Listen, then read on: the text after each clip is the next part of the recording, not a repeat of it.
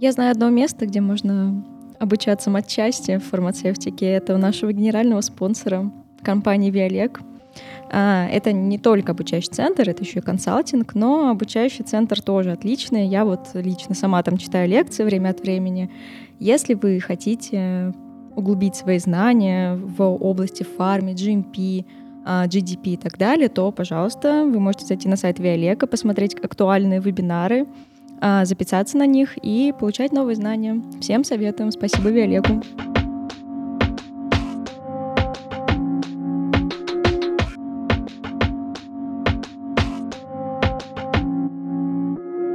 Здравствуйте, с вами подкаст «Формат», с вами я, Василий Вихров.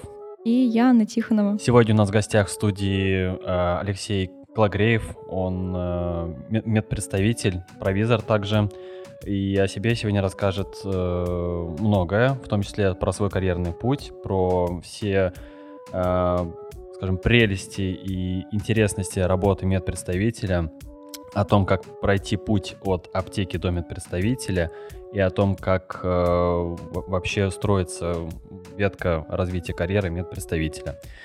Алексей, здравствуй еще раз. Здравствуйте, коллеги. Привет. Добрый-добрый день всем. Мы рады тебя видеть. Спасибо, что пришел к нам. Ну, я как я рад. Вот, Алексей это, рвался. Это, да, я на самом деле очень хотел попасть к вам на подкаст. Тема достаточно животрепещущая. Э, и как Вася ранее упомянул, э, путь от аптеки к медицинскому представителю. Э, так как я провизор, мой нынешний опыт работы за первым столом это порядка там, 10 лет, да, потому что в девятом году Василий и я поступили тогда еще в фармацевтическое училище номер 10. Вот, и как раз серединой первого курса, то есть это начало 2010 года, я устроился в сетевую аптеку. Вот. Прекрасные были возможности, потому что сейчас этот формат отсутствует как таковой. Ну, может быть, если это только частное звено из э, непосредственно, ну, частной аптеки. Uh-huh. Вот. Туда еще можно каким-то образом пробиться. На данный момент исключительно сертификация. Вот, соответственно, человек обязан ну, получить как минимум среднее профессиональное образование. Это была долгая увертюра, мораль. Проработав э, в таком режиме, а именно это была почасовая плата, да, я поимел, ну, серьезный, большой опыт именно в знании, там, допустим, нозологии, да, то есть знание конкретно, какие препараты от чего. Это помогло в практике в непосредственно в училище. По окончанию, ну, соответственно, за 4 года я поменял, по-моему, два места, да, поработав даже и ночным дежурантом. И потом у нас начались ГОСы. А когда ГОСы, там надо просто живо-живо готовиться и уместить в себя весь э, объем знаний, который пригодится именно на экзаменах. После окончания э, там, собственно говоря, должна была состояться служба в армии, но в летний призыв я не ушел. Вот. И э, официально я устроился уже на свою первую работу именно фармацевтом, тоже в одну крупную сетевую э, аптеку, аптечную сеть. До, получается, ноября я даже, ну, условно даже до середины октября, это уже был 13 год, я проработал и дальше покинул на год э, весь, весь простор. Вот. Э, но добрые, хорошие отношения со своим региональным менеджером позволили мне уйти, ну, скажем так, неоплачиваемый отпуск, что дало еще баф на год в стаж. Вернувшись, да, мой хороший друг, да, Вася, Вася его тоже знает, да. Он пригласил меня работать в еще одну, на тот момент самую, наверное, масштабную, известную э, аптечную сеть. И проработав там 4 года, я принял для себя решение, что что-то надо менять. И вот здесь начинается самое интересное. Э, абсолютно не зная формат работы, как, что мне предстоит делать, но при этом ты видишь э, медицинских представителей почти что каждый день, потому что это топовая аптечная сеть, и через нее, ну, бешеные обороты. Опять же, чтобы было понимание, это, ну, скажем так, не центр Москвы, но проходное место, и аптека в размере там 7 касс давала выручку порядка там 2 миллионов в день. Вот это была, скажем так, моя серьезная альма-матер, потому что там я вырос как э, фармацевт с первого стола до заместителя заведующего. Вот. И потом мне и моей коллеге доверили э, аптеку, которая была на Первомайской. И вот как раз там прозвенел тот самый гонг, да, э, я познакомился с медицинским представителем, и когда он к нам приходил, потихонечку выуживал информацию из него. Вообще, я говорю, как? Просто расскажи мне, ну, на пальцах, там, в двух словах. Вот. Что вы делаете-то хоть? Да, что, мы де... что они делают и для чего они делают, как бы что по деньгам, потому что, ну, как бы маловато ходит, что медицинские представители деньги гребут лопатой. А на самом деле все оказалось немножко по-другому. Э, Начнем с того, что есть, эм, скажем так, разделение по функционалу. А, Это аптечное звено, это врачебное звено, так называемое OTC и RX. Мгм. Вот, есть, соответственно, смешанные. Но на тот момент, мне кажется, чаще было вот именно жесткое это разделение. А, у каждого из этих направлений есть очень много своих плюсов и своих подводных камней. Наверное, я начну с OTC звена. Я маленький уточняющий вопрос для, Да-да-да. ч- для слушателей. Я так правильно понимаю, что ты не продолжал высшее образование? Ты отучился в колледже? Ну, да, э, вернемся к моему образованию. А, Возвращаясь из армии, вышел всем известный приказ э, по тому, что провизоры, ну, собственно, приравнены к медикам, и, соответственно, заочная форма отсутствует. Ага, я тоже попала под это. Вот. Мгм. И это был, получается, конец 2014 года. Это когда я Да-да-да. вернулся из, э, со службы. Ну и тут состоялся выбор следующий. То есть тоже стечение обстоятельств. Если я правильно это помню, это был июнь 2015 года. Мне звонит тоже нам общий наш друг Алексей. А, И э, уточняет, как бы, как вот в этой аптечной сети, там есть ли места, хорошо ли платят. И мы зацепились, собственно, языками на тему получения высшего образования на тот момент в Москве и в ближайших московских областях, то есть город Орехово-Зуево, э, Ярославль, Самара, Рязань, Курск, даже э, Пятигорск, да, фармацевтическая медицинская академия. Мгм. Все это было прикрыто. Все. Мгм. То есть, ну, как бы назад дороги нет. И я ему объясняю, что мне придется поступать к частнику, сдавать там, за два месяца экстерном э, всю базу первого курса для того, чтобы попасть к тем самым заочникам. Ну и Алексей, недолго думая, говорит, слушай, ты что-то очень запарился. Вот есть город Ульяновск, да, который, в принципе, э, имеет очень долгую историю с м, ну, образованием фармацевтическим, и там есть заочка. Не может быть, подумал я. Начал гуглить, начал просто искать везде, и чтобы вы понимали, я не нашел ничего. А, Почему не нашел? Позвонив э, на кафедру, э, я узнал, что сам по себе факультет звучит так. После дипломная медицинская и порядка 20 слов, и где-то в конце, оп, провизор. Я такой, да ну, серьезно, ребята. Это чтобы никто не нашел. А, Кто очень ищет. Согласен, согласен. Это конспирация. Э, Ребята достаточно хитрые. Я считаю, что за это им просто отдельный приз. Э, Я был первый, кто поступил на этот курс. То есть, ну, м, 10 июля э, открывалась комиссия, и я радостный на самолете первый раз полетев из Москвы в Ульяновск. Вот. Приехал туда и сдал документы. Чтобы вы понимали, у меня еще на тот момент сохранились результаты ЕГЭ 2013 года. Вы представляете, насколько это было вовремя, а самое главное, опять же, за счет того, что это была служба в армии, они были заморожены. Мгм. То есть, по факту, я туда поступил, как бы, вот, пользуясь теми результатами. И опять же, Благодаря сам- армии. ну, как бы, может быть. Но суть-то в том, что я сам себя поблагодарил, что я ЕГЭ сдал. Потому что у нас же, опять же, да, Вась, были Да. люди, которые сказали, а зачем? Какой смысл, если мы пойдем работать на- за первый стол? А вы сдавали ЕГЭ, чтобы в университет поступить? Все Конечно. верно, Да. да. Просто я верно. такого не делал. Я не сдавала ЕГЭ. Я по внутренним экзаменам поступала в РХТУ. М-м. Ну, у нас были моменты, э, ну, как бы люди рассказывали, что, да, действительно, какой смысл мне сдавать ЕГЭ, если там есть внутренний, это гораздо проще. Вот. Это правда. Немалая прослойка хотела пойти дальше учиться на провизоров, именно фарм. Многие ушли, кто в экономическое, кто еще куда. Ну, точнее, какая-то есть. Многие действительно, большая часть действительно просто никуда не пошли, не пошли за первый стол в аптеку работать. Да. Все, у нас есть образование, вот, пожалуйста, корочка. Да-да-да. И пять лет сертификата. А, но, опять же, вот с Васей я соглашусь. э, действительно, выбор дальнейшей профессии у фармацев- фармацевта как э, единицы, он колоссален. То есть если мы немножко в сторону отойдем, радиус применения своего образования, извините, мы те люди, которые знаем там порядка 6-8 химий.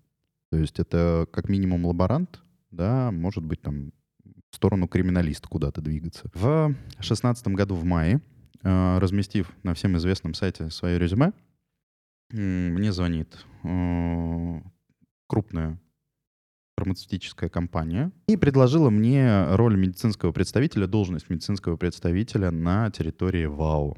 Но, опять же, я там и жил, и я такой думаю, о, вот это, похоже, оно. То есть сами позвонили. Я говорю, да-да-да, конечно, я бы очень хотел встретиться.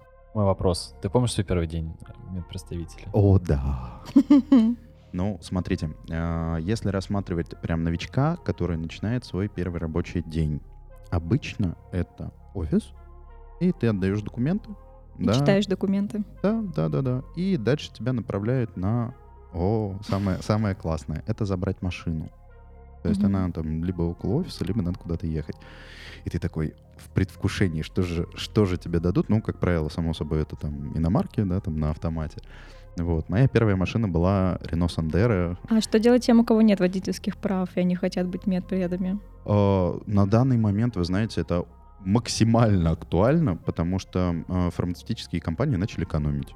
Угу. Объективно начали экономить, потому что каждый визит, чтобы вы понимали, на Москву, да, я как бы регионы могу тоже плюс-минус оценить, это порядка там 12-15 тысяч.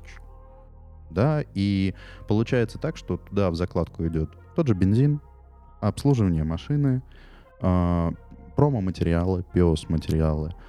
И, например, если компания все еще дает возможность э, какие-то, возможно, пробники, да, там какие-то единицы продукции.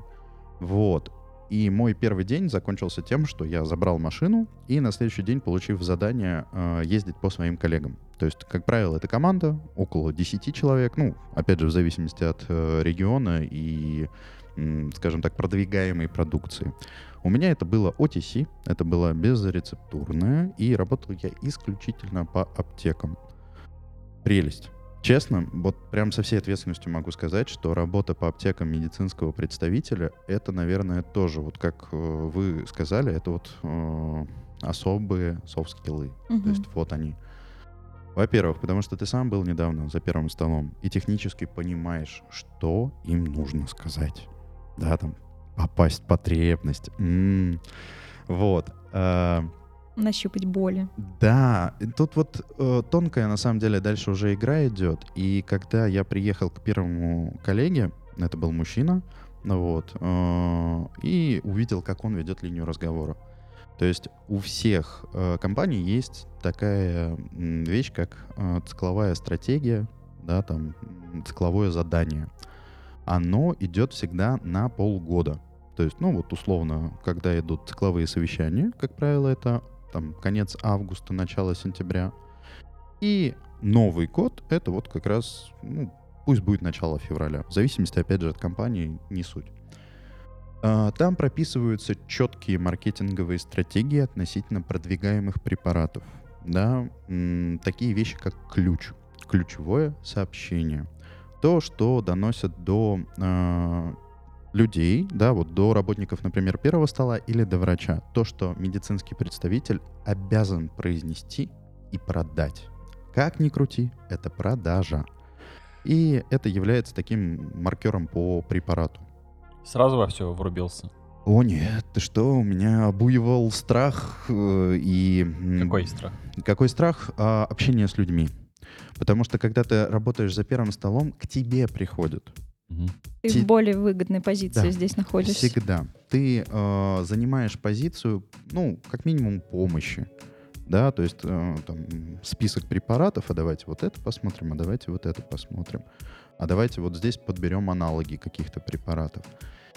И когда ты меняешь полюс, когда ты с той стороны и общаешься с фармацевтом-провизором, а здесь уже начинаются такие, ну, наверное, психологические игры. И вот здесь помогает вот эта цикловая стратегия. Ты ощутил вот этот негатив, который испытывали фармацевты, когда приходили медпреды? Ну или вот это вот, они сейчас начнут расспрашивать, ну столько людей тут идут в очереди. Что опять впаривать начнут. Да.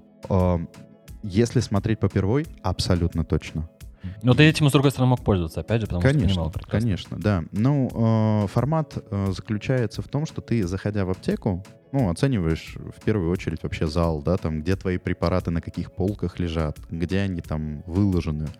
Пока стоит очередь, ты там, добрый день, девочки, там, да, добрый день, я медицинский представитель компании такой-то, мои препараты те-то. А, ну, добрый день, это впервые. Могу я вас попросить, например, там, ключи от витрины, пока стоит очередь, поправить? Да, пожалуйста. И ты пока этим занимаешься, да, там, формируешь полку. Опять же, это все указано в скловой книге. Скловая книга у тебя, скорее всего, либо в напечатанном, ну, на тот момент еще еще их пока печатали, но, как правило, в планшете. Планшет — это вообще как бы, ну, становится твоим органом. Вот, то есть он у тебя всегда с собой, потому что вопрос геолокации, вопрос заполнения, там э, какие-то пометки для себя. И, как правило, все пользуются SRM-системами. Угу, поняла. Да. И вот этот аспект... Э, как выглядит SRM-система медпредов? А, хороший вопрос. На данный момент их ну, как минимум 100. Я думаю, даже больше. Это я так это при, преуменьшил. Но на тот момент, э, как выглядела SRM-система, это энное количество вкладок. В, в первую очередь, это твоя база. То есть прям по адресам э, аптеки, да, там с названием компании, с э, перечнем э, вкладок.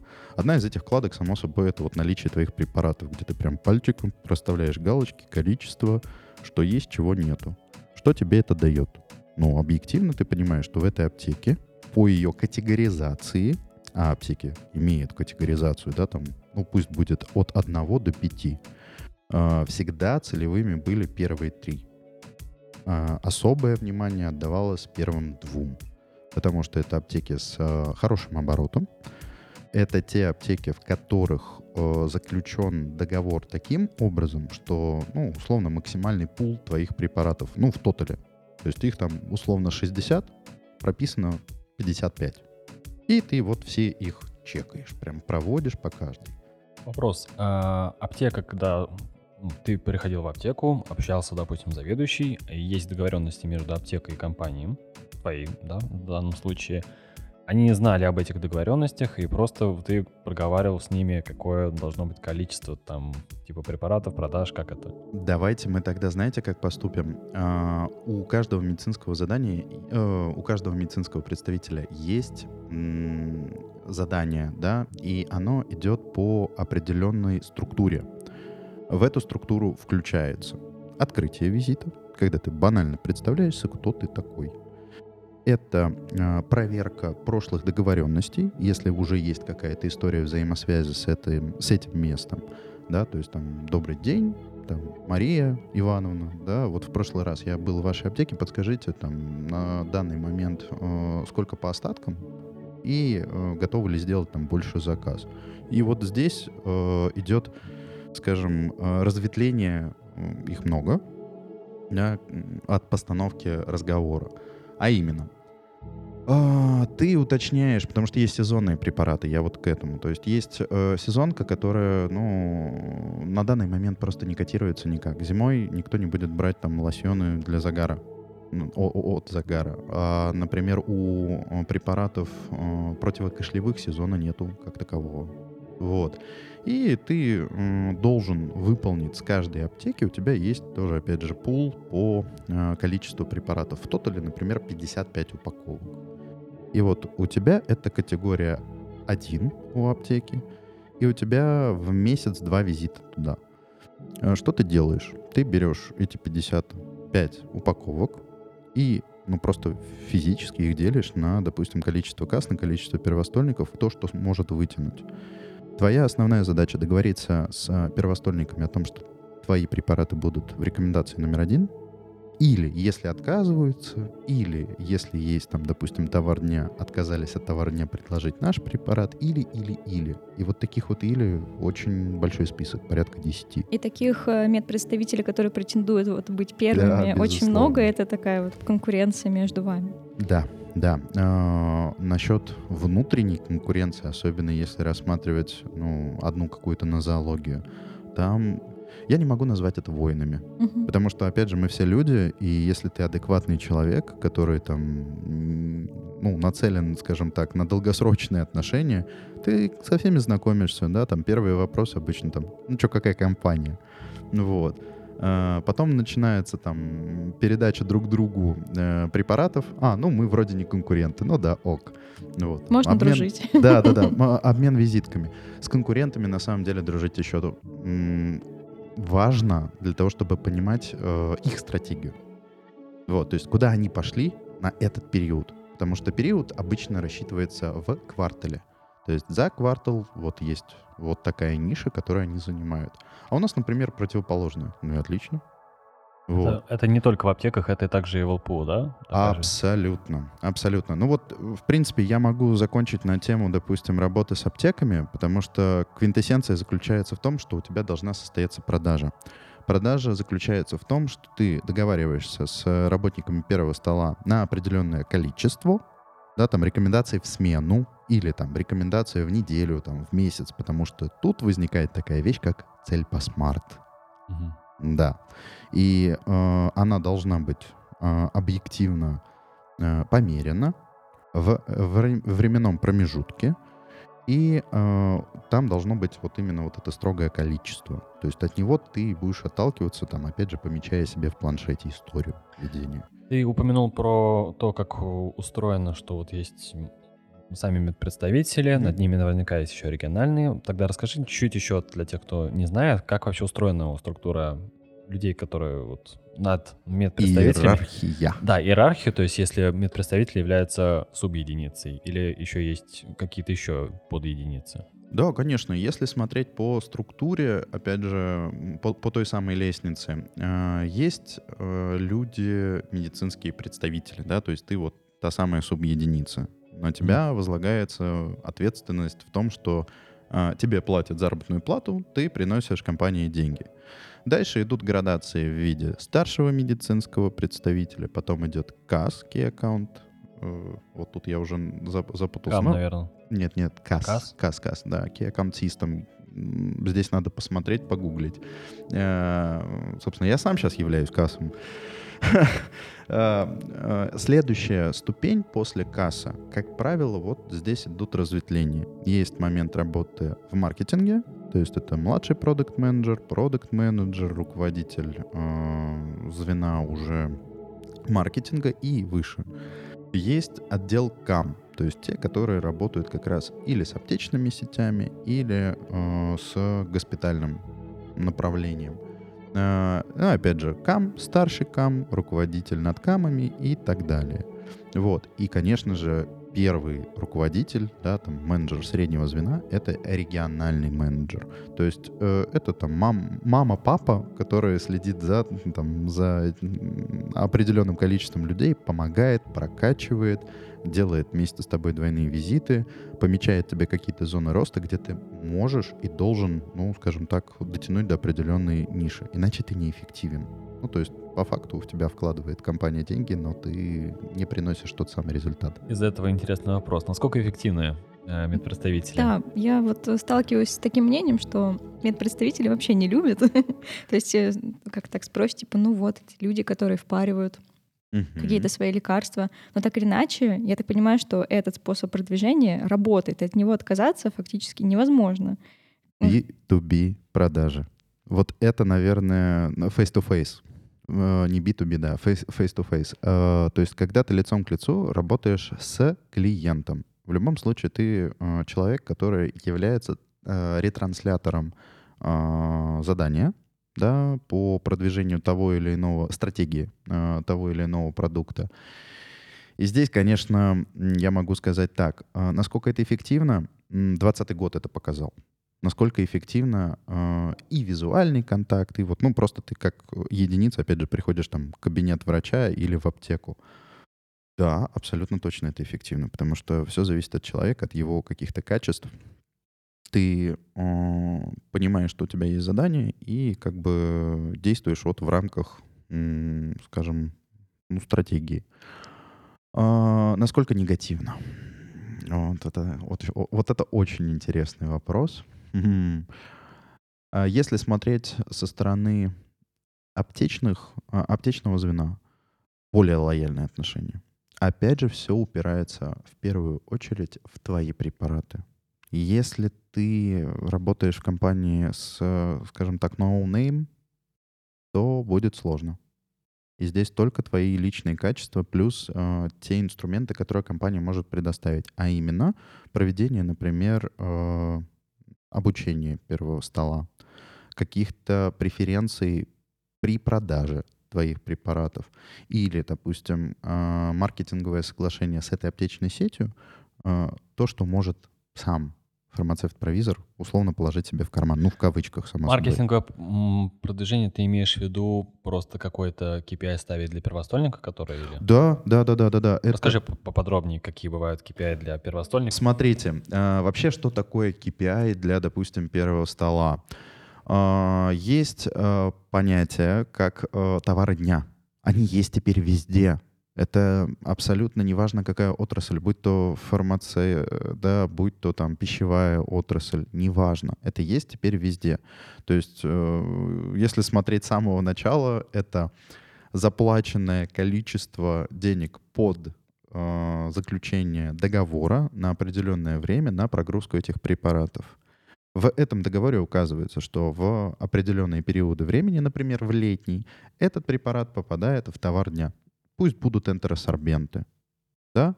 Э, Это актуально более чем. Пул э, энтеросорбентов большой, да гигантский. Наименований просто бесчисленное количество. Но ты получаешь вот эту преференцию, что тебя обязаны рекомендовать. Вплоть до того, что каждый первостольник знает, сколько ему нужно продать за месяц упаковок. И здесь э, работа медицинского представителя сводится к тому, чтобы вот у него стоит три упаковки в месяц, а тебе нужно сразу к нему прибавить и еще как минимум три. Нуля. Ну, это было бы, да, это, это здесь вот и заключается работа в том, чтобы договориться, донести а, то самое, а, скажем так, преимущество твоего препарата над другими, а как правило, это всегда сводится к трем вещам: эффективность, Да. безопасность, цена.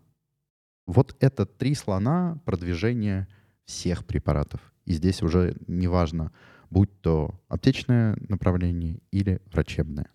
Мы за- задали вопрос про негативное отношение к медпредам. Да, я Скажи- как-то от него ушел. Да, ты, Тебе во-первых, на него придется не от- ответить. придется ответить, и потом следующий вопрос э, будет про то, какое ты испытывал негативное явление вот именно по отношению к тебе как медпреду. Смотрите, э, негативно или позитивно. Э, Если я буду, наверное, описывать себя, то я возьму какую-то золотую середину. Ты всегда подстраиваешься под клиента.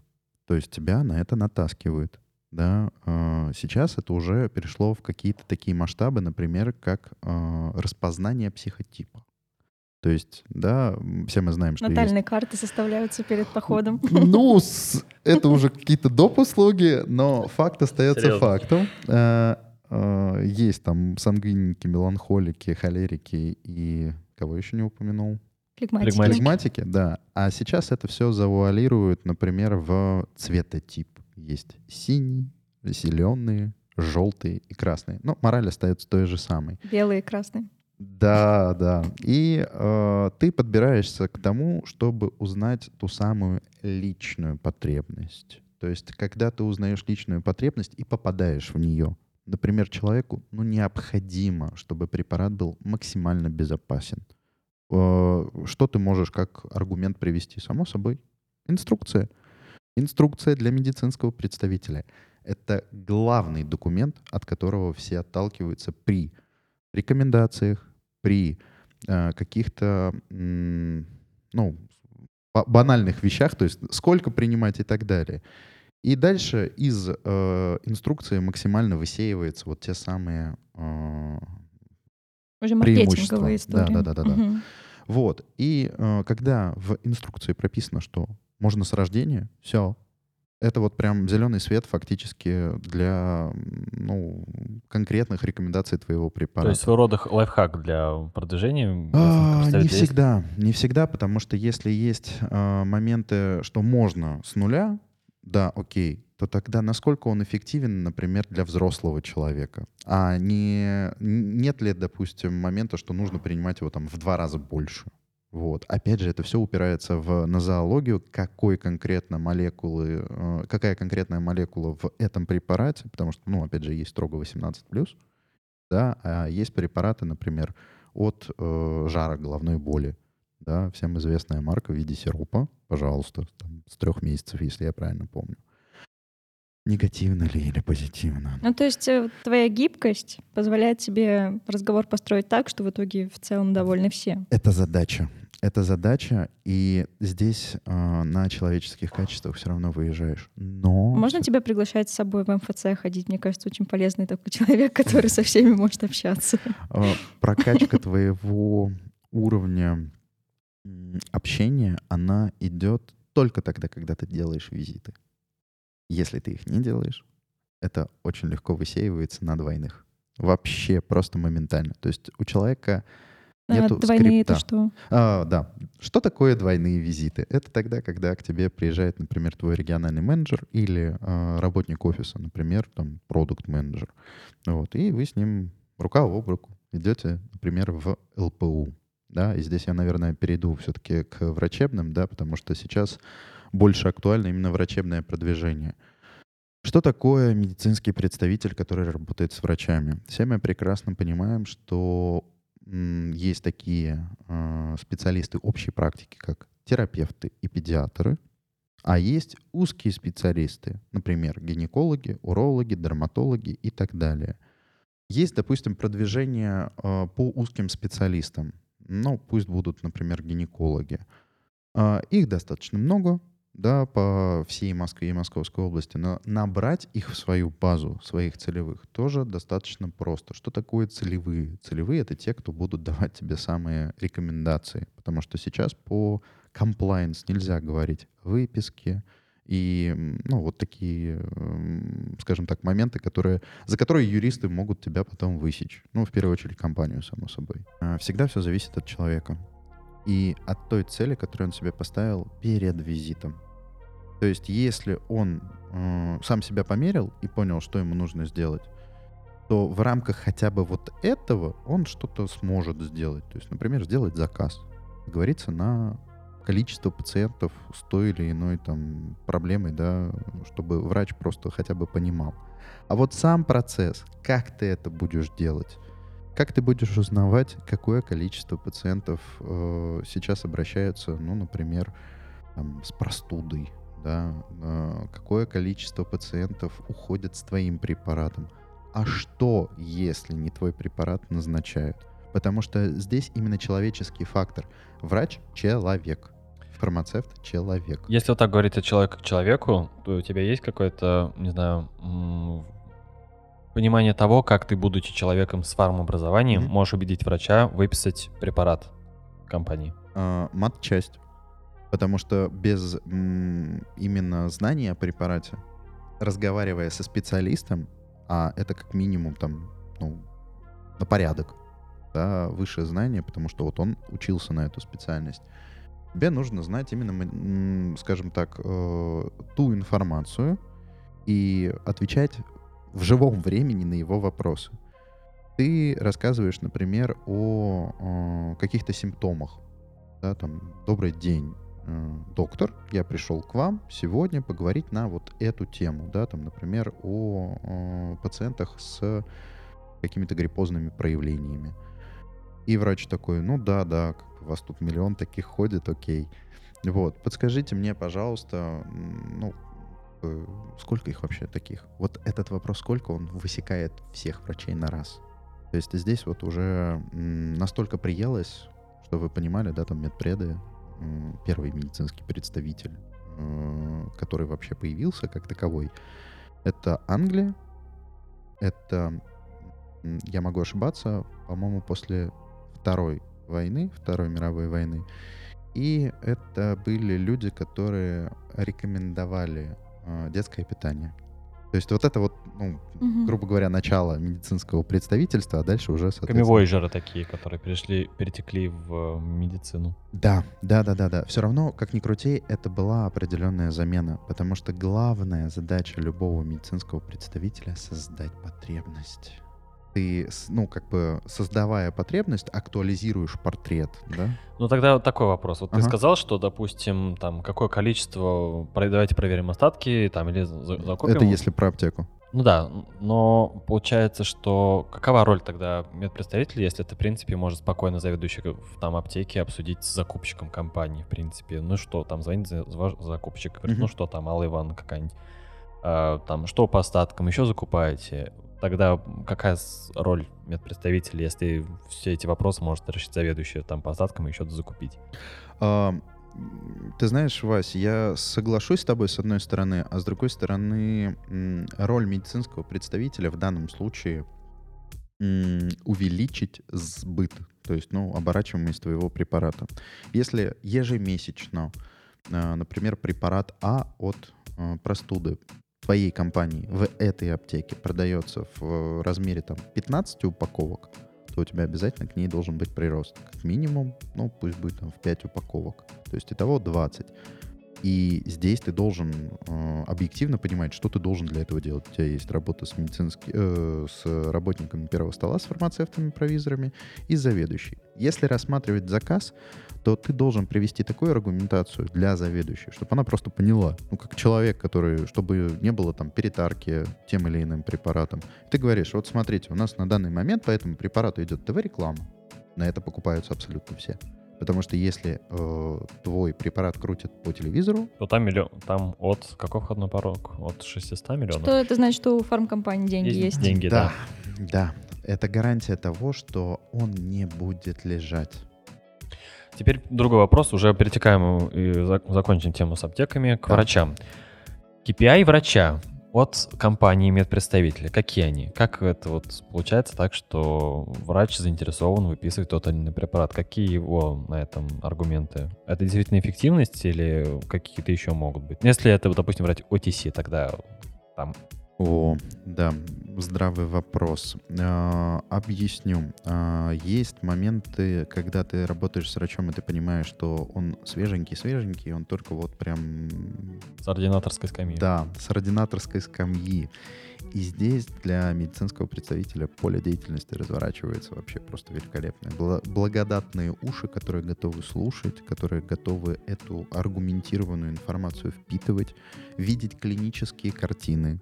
До-после это прям вообще отлично. А, Но когда это не рецептурный препарат, есть шанс, ну, скажем так, пролететь. И У тебя бывали такие случаи? да, абсолютно точно. Можешь это- привести пример, может быть, без указания конкретного препарата? Основная задача медицинского представителя, еще раз, это продать. Для того, чтобы проверить продажу, особенно у врача, что можно вообще сделать. Вот ты там маленькую лекцию, а обычно визит к врачу, ну, не больше 10 минут. Ну, хорошо, если тебе повезет, ты застал там также в ординаторской э, нескольких врачей, вот как у меня было с урологами, и ты сразу там трем-четырем людям про одно и то же рассказал. И обратная связь для того, чтобы понять вообще, как бы человек тебя слушал, нет. Но ты рассказывал про, какую, про какое-то заболевание и рассказывал, как применять свой препарат. Получить обратную связь, задав вопросом, а вот при этом диагнозе, а какую вы дозировку будете назначать? Если человек тебя слушал, он на это ответит. Мгм. Кратность приема, какие-то особенности в, и ты понимаешь, что о, человек в контакте. Человек, ну, как минимум, услышал это и начнет применять. Но э, сейчас это разворачивается в момент поиска инсайта врача. И это очень классная тема. А, при- Инсайт врача, что ты имеешь в виду? а, это его личная потребность. Я бы это Мгм. обозначил именно так. А, Пример вот буквально там на прошлой неделе. Я был у врача-аллерголога, и со мной ну, сидело проверяющее лицо. А, Я задавал ей типовые вопросы по поводу, да, там, чем лечите, да, там, при вот такой нозологии, и человек, ну, открыто, спокойно общался. То есть, да, да, вот этот, вот этот, и ваш препарат я тоже назначаю и так далее. И э, задавая вопрос, ну, например, там, связанный с дерматитами, вот, показываю ей на планшете презентацию. Ну вот, ой, какие у вас интересные клинические случаи. А мне тут так скучно. Точка. Вот оно. Человеку просто скучно здесь. Она достаточно молодой специалист, и это ее главная потребность. Она сказала о том, что ей скучно. Как медицинский представитель может это э, пустить в оборот? Пожалуйста, если вам скучно, э, я готов вам прислать там свежие статьи по препарату. Я готов вас пригласить в, там, на ближайшее время на мероприятие, например, на круглый стол. Да, там лекторы будут такие-то, тема такая-то. И ты через вот эту воронку, а воронка вопросов, она существует, она работает, она видоизменяется, метаморфизируется, но она все равно остается воронкой вопросов. К моменту того, что ты ей предложил, и попал вот в то самое, у вас возникает более, более... Глубокое общение. Да, чувство того, что вы, ну, как минимум, не чужие люди друг другу. То есть не просто ты пришел, типа, одноразово, эй, там, медицинский представитель компании такой-то. Нет. А ты проникаешь... Тебя запомнят. Да, да, да. Ты проникаешь, и ты как бы закрепляешься на этой позиции. Просто как личность, как человек. И дальнейшее общение с этим э, врачом, оно уже будет немножко другое. Но опять же, надо двигаться в рамках стратегии компании. И вот когда я это услышал, я могу сказать сразу, я пропустил это мимо ушей. К большому сожалению, да. Но при этом то проверяющее лицо, которое у меня было, вот мы сидим, уже вышли от врача, он говорит, назови-ка мне инсайт, дружок. Я такой, «Э, и повисло. Вот, это к вопросу о том, э, скажем так, э, когда ты не слышал или слышал то, что хотел, но не услышал. Не слушал. Тебе... Да. Слышал, но не слушал. Просто не слушал, да. Отсут... Нет, присутствие отсутствовал. А, я говорю, ты знаешь, не скажу. Это там часть волнения, потому что это первая проверка на этой работе. И другие факторы. Она говорит, знаешь, что она тебе сказала? Я говорю, ну скажи, ей здесь скучно. И я такой, блин, я хочу сейчас вернуться и сделать. А-а, уже нельзя. Потому что... Дважды в реку не зайдешь. Момент да. упущен, да. Да. И вот здесь полностью ложится ответственность за каждый визит на медицинского представителя. То есть ты должен отдавать себе каждый раз перед тем, как заходишь в кабинет или в аптеку, что компания тратит огромные деньги на тебя, как на человека, как на единицу. На тебя ставится определенный план. Этот план, ну, как правило, считается в миллионах. Да, всегда план считается в упаковках и в деньгах. И вот это ты должен выполнить, допустим, там, за период полугодия. Как ты будешь это выполнять? Все в твоих руках, плюс инструменты от компании. И это такая шахматная партия каждый раз визит. Стратегия, да, всегда стратегия. И здесь подключается как раз момент тайм-менеджмента, что ты должен рассчитывать себе кустом визит. Что такое кустовой визит? Э, о, точнее, э, скажем так, кустовое планирование. У тебя есть неделя, и вот э, ты идешь по территории, э, допустим, части Москвы, ну пусть будет там Дегунина, да, там, и в этом э, районе, ну пусть будет 6 врачей, но из них 4 частника и 2, которые принимают в городской поликлинике. В городской поликлинике ты посетишь, скорее всего, 100%. Потому что, ну, ты заранее, опять же, все это спланировал, ты посмотрел, что они принимают, там, допустим, в нечетное время, там, с 9 до 2 один, с 2 до, там, 8 другой. А вот частники — это очень серьезная, скажем так, тема на подумать. Следующий вопрос, как раз больше мы пришли опять к врачам, про все знают так или иначе или слышали про неэтичные методы воздействия на врачей. Да, я сейчас пошел как раз по этим вопросам. Класс. В твоем случае ты были какие-то моменты или коллеги делились о том, когда вот э, говорят, вот Иван Иванович, выписывайте, пожалуйста, препарат, у нас есть чудесная вот как раз горящая путевка, прям через два дня будет, или там конференция даже, говорят, будет врачебная. Что вы думаете на этот повод? Но кодекс IPM накладывает на это запреты, да? Ну, да, как бы да. До, до или после ты застал вот этот период, когда да, это Да, я был э, непосредственным участником перехода э, от скажем так, э, до во что бы, да, что, во что бы да. то ни стало продать, до того, как всем по затылку врезал комплайнс. Это очень интересный период был, потому что когда ты работаешь с аптеками, ты постоянно в обороте э, каких-то акций, непосредственно которые запланированы компанией, они абсолютно легальны, то есть это как бы компания дает просто и все. И в каждой компании есть свои какие-то преференции. Например, э, ну, заключила компания договор с аптечной сетью, и вот он там, товар встал в товар дня, от каждого первостольника нужно продать 10 упаковок. За эти 10 упаковок он получает какую-то плюшку. Вот, например, там, не знаю, Bluetooth-колонку. Супер. Мотивация отличная. Там препарат и так и льется рекой. А тут тебе еще и что-то что дают момент денежных вопросов. Вот здесь компания просто, э, компании, э, ну, короче, изобретали все, что могли. Например, на упаковке есть стикер, и после того, как э, первостольник пробивает его, он этот стикер отклеивает, там себе на какую-нибудь бумажечку наклеивает для памяти, да, и приходит медицинский представитель, а там порядка их там 20 штук. Опять же, коэффициент, да, там, допустим, 1 к 5. То есть 5 проданных упаковок плюс, э, соответственно, бонус. И, и так далее, и так далее, и так далее. То есть здесь могло быть э, от ноля до бесконечности. В той компании, где работал я, э, было два препарата, которые мы продвигали. В общей сложности аптека должна за месяц, там, допустим, заказать 60 упаковок. Угу. За это мы им предоставим технику. Ну, например, там ну, будет чайник Okay. Вот. И вот в таком плане продвижение препаратов это была уже игра для, например, а, аптеки. Mm-hmm. Если а, идти к врачу, то здесь свои нюансы. Ты мог представить, допустим, врача, ну, например, там, э, их нужно померить. Э, этим занимается определенная компания.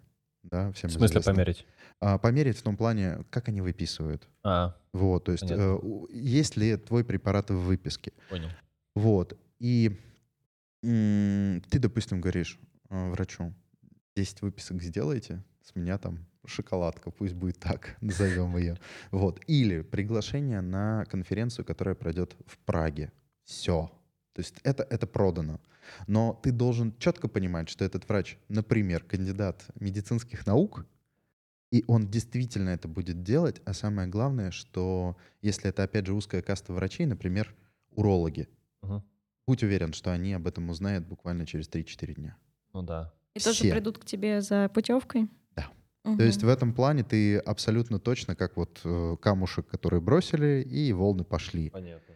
А, ты упомянул про круглый стол. Что это такое? Что такое круглый стол? Это инструмент, который позволяют, слава богу, до сих пор проводить во многих компаниях. А, а, это определенное действие, с, допустим, ну, количеством врачей, там 25 э, человек, проводится лекция по э, заболеваемой, э, заболеваниям, вот, в которых ну, много раз упоминается препарат компании. Mm. Вот. И, само собой, э, врач, да, твой лектор, которого ты нанял, то есть ты, ты его нашел как медицинский представитель, ты с ним договорился. Нет, представители ищут лекторов. В том числе. В том числе, то есть если ты приходишь, э, вот как я сейчас, на территорию, которую я абсолютно не знаю. Вот у меня вчера состояла встреча с нашим лектором. То есть я такой тук-тук-тук, захожу, здравствуйте. Я такой это медицинский представитель. И он такой, «А, Алексей, а вы недавно? Я говорю, да ну, имейте в виду, что я ваш лектор. И я такой, вау. Хотя, ну, как бы, как правило, а, о таких людях, допустим, говорит региональный менеджер. Вот, ну, это вот как бы случай из жизни. И, соответственно, возвращаясь к круглому столу, основная задача проведения круглого стола — показать те самые три слона — эффективность, безопасность и ценовой диапазон, что этот препарат, он объективно лучше по тем-то, тем-то критериям, вот вам, пожалуйста, живые клинические картины. Вы можете сами поучаствовать в наборе этих клинических картин и, пожалуйста, применяйте этот препарат в практике.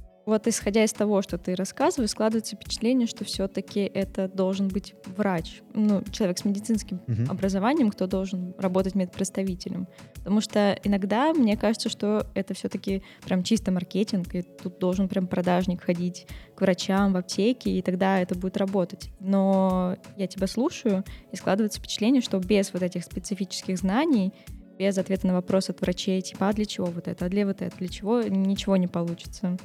Да, Аня, я с тобой соглашусь. Но здесь а, ответственность компании, потому что есть такие господа товарищи, как продукт менеджеры которые занимаются тем, чтобы создать ту самую стратегию. Там подключаются медицинские советники. И вот этот весь пласт людей э, прорабатывает стратегию работы над препаратом. От ключевого сообщения до, например, свойства, преимущества, выгода. ФАБ. То есть хороший медицинский представитель говорит ФАБами. А, ну, объясню. А, этот препарат будет эффективен для вас, да, допустим, для врача, тем, что он отвечает на реакцию там, по вот этой, по вот этой симптоматике, да, для э, пациента это будет скорейшее выздоровление, ну и, соответственно, он к вам придет просто с благодарностью или, в принципе, уже не придет в том плане, что он... Ну, либо умер, либо излечился. Да, да, да, либо умер, либо излечился. Вот. А, опять же, ссылку на фабы, они есть в каждой компании, безусловно. По каждому препарату они свои. Они строятся по отношению к а, конкурентам. И тот медицинский представитель, который, допустим, плохо знает медицинскую часть, он очень круто может выйти на одних фабах. А как учат медпредов? Где учат? Ты рассказывал. Вопрос. Давай, Школа улиц. Да, да, давай, не буду, не буду как бы спойлерить, что слышал, поэтому расскажи сам полностью. Ну, смотрите, если э, брать мой опыт, моя учеба началась в, с того, что вот региональный менеджер, вот цикловая книга. И там идет прям, ну, пошагово, как должен визит проходить. Ты должен выучить обязательно структуру визита. Ты должен понимать, что вот у тебя есть дерево, или скелет, да, там как угодно можно э, говорить. И на него ты уже э, наслаиваешь свои какие-то вот умения, но структура у тебя точно должна быть жесткая. Э, в ходе общения ты лавируешь вот как раз на тему личной потребности. Может быть, просто вот там женщине или мужчине выговориться тебе надо. Ты такой это легкий психотерапевт но при этом после того, как получил эту эмоциональную разрядку, не беря ее на себя. Это тоже отдельный вид искусства. Потому что когда ты вышел, допустим, от врача, он на тебя там ушат, вылил своих проблем, ты такой, у-у-у, демотивация, я больше не хочу ходить по визитам. А это, извините, второй визит, а у тебя их 10. Вот тут как бы... Психотерапевт еще... требуется тебе. Да, да, причем чем быстрее, тем лучше. И здесь вот как раз особенность э, работы с врачами, что это должно быть, ну, скажем так, максимально абстрагировано, но при этом ты все равно участвуешь, ты все равно как-то сопереживаешь. Ну, в общем, как я правильно тебя понимаю, всему этому учишься только в процессе. Пока да. ты не выйдешь на первый визит. Нас, нас, нас уч... А, смотрите, а, да, теперь я вспомнил вопрос. Как учат медицинского представителя? Для этого существует два, а, скажем, периода в год. Это там летнее и зимнее цикловое. За этот момент проходит э, перераспределение, пересмотр стратегии продвижения препаратов. И вот э, господа э, из компании, на которой ты работаешь, назначают другие какие-то тренинговые агентства. Э, тренинговому агентству дается задание, что вот у нас есть там четыре препарата, вот мы так хотим их продвигать. Что вы можете нам предложить? И, соответственно, они уже создают какую-то стратегию удобоваримую и применимую там, к врачам, к аптекам. Ты, кстати, знаешь какие-нибудь уже ну, у тебя на слуху тренинговые компании, которые делают стратегии для фармкомпаний? О, ты знаешь, я знаю их много, но тебе ни одно сейчас не назову. Ну, потому ладно. что, да, за пять лет работы медицинским представителем это из раза в раз, как правило, новые. Суть заключается в том, что вот у вас есть э, стратегия продвижения, вот у вас есть план. И дальше начинается непосредственное обучение. То есть вот вы сидите там в одном из отелей, да, у вас есть конференц-зал, и вы начинаете работать теми самыми методами ролевых игр у вас есть пошаговая отработка э, визита, да, то есть там, допустим, открытие, и в это открытие вы должны заложить вот эти фразы, да, там, выяснение потребности и э, лояльность к препарату, вы должны там вот этими фразами пользоваться. Вот в этот момент и происходит обучение. Все, что касается медицинской э, части, это все на совести медпреда. Вот как ты считаешь, через пять лет с учетом, опять же, диджитализации и всего остального, э, что сказывается на фармотрасли, как изменится роль медпредставителя? Или как она трансформируется? Вот так будет даже лучше поставить вопрос. Да, она меняется уже сейчас, вот в данную минуту, в данную секунду. А, диджитализация, от нее мы не уйдем ни за что. Она показала себя максимально эффективно в любом из э, направлений, будь то аптеки, будь то врачи. И как, э, опять же, не крути, все, что связано, да, там, с эпидемиологической ситуацией, да, то есть, ну, вот мы сейчас живем вот в такую реальность. Это немножко облегчает ситуацию в плане коммуникации, чтобы было максимально прозрачно. А, да, это сводится к определенной рассылке по электронной почте, но это и звонки, то есть, когда ты прям, ну, там, допустим, с врачом предварительно договорился, что там в 16, там, 30 я вам позвоню буквально на 10 минут. И он так, хоп, берешь, и тебе здесь нужно максимально уместиться в этот тайминг и договориться с врачом. И вот опять же в э, продолжение разговора ты высылаешь, допустим, какую-то информацию. Или приглашение, или, или. А если смотреть это э, на плата России как страны, это момент, наконец-то, связи всех ее да, все, всех ее регионов. То есть происходят как раз вот эти вот онлайн огромные мероприятия, да, я присутствовал на таком онлайн-мероприятии. Насколько Это... они эффективны оказались? А, хороший вопрос. Время Нас... покажет. Да, а, это покажет а, системы метрики. Ну, то есть компании, которые занимаются тем, как э, подсчитать по выпискам и так далее. Но сам факт того, что можно собрать более двух с половиной тысяч человек, узких специалистов по стране, и чтобы они выслушали, допустим, доктора наук, который действительно на данный момент ведет или исследование, или провел это исследование. Они прекрасно понимают, что если появилось что-то новое, или открылся э, какой-то э, препарат, который действительно максимально эффективен, ну, конечно, они будут это слушать. Или банально там что-то забыли в практике, оп, галочка, да, действительно можно попробовать. И всегда только вот в моменте Э, обратной связи от пациента.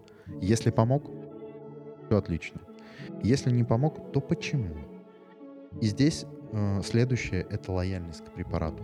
То есть кратность приема, да, там, если это наружные, э, на, наружные препараты, да, то насколько часто его нужно наносить. И вот это все умещает в себе стратегию продвижения. То есть наш препарат лучше конкурентов, потому что он применяется один раз в день. Кайф. Все, отлично. Человек, неважно в какое время дня и ночи, взял один раз применил. Или наш препарат надо применять 3-4 раза в день, иначе как бы он не будет настолько эффективен. Тут сразу такой врач mm-hmm. вопрос, типа, а, ну тогда зачем? А потому что он безопасен и потому что он с нуля. А, ну да, аргумент действительно я могу применять это на детях. И вот эти тонкие грани и лавирование между ними, и между конкурентами, и между э, какими-то межличностными отношениями создают вот эту вот связь врач и медицинский представитель. А как для себя лично считаешь, вот как дальше двигаться в медпредставительстве и стоит ли? Или, может быть, стоит сменить кардинально, скажем так, ветвь развития? Ой. Ну, во-первых, начнем с того, что пока есть болезни, есть лекарства. Если есть лекарство, то есть отрасль медицинского представителя. Все. Точка. Окей. Здесь этот вопрос, он э, уже э, к каждому э, персонажу свой. Что я вижу для себя, как для человека, вот в, работая в данной компании? Я однозначно пока что буду развиваться только в горизонт. Угу. Вертикаль у меня это, ну, по некоторым причинам просто не получается. То есть я буду углубляться в ту же самую матчасть, я буду растить свою территорию, я буду выполнять план, да, там, вот, вот, вот в таком варианте. Я буду подтягивать свои какие-то знания. На данный момент уже больше 9 месяцев мы с тобой, Вась, обучаемся, да, на известном портале по фарм-маркетингу. Да. Вот. Это портал Geekbrains, и это, опять же, к тому вопросу, насколько диджитализация проникла в, ну, вот, в нашу современную жизнь. Да идеально, ребят. Реально идеально. Я человек, который живет в Подмосковье. Я взял два раза в неделю, подключился к вебинару, к мощному, насыщенному вебинару информации. Другой вопрос, как бы позволит ли это семья сделать, да, то есть, ну, вот из этой серии. Но окей, ты взял и посмотрел его в записи.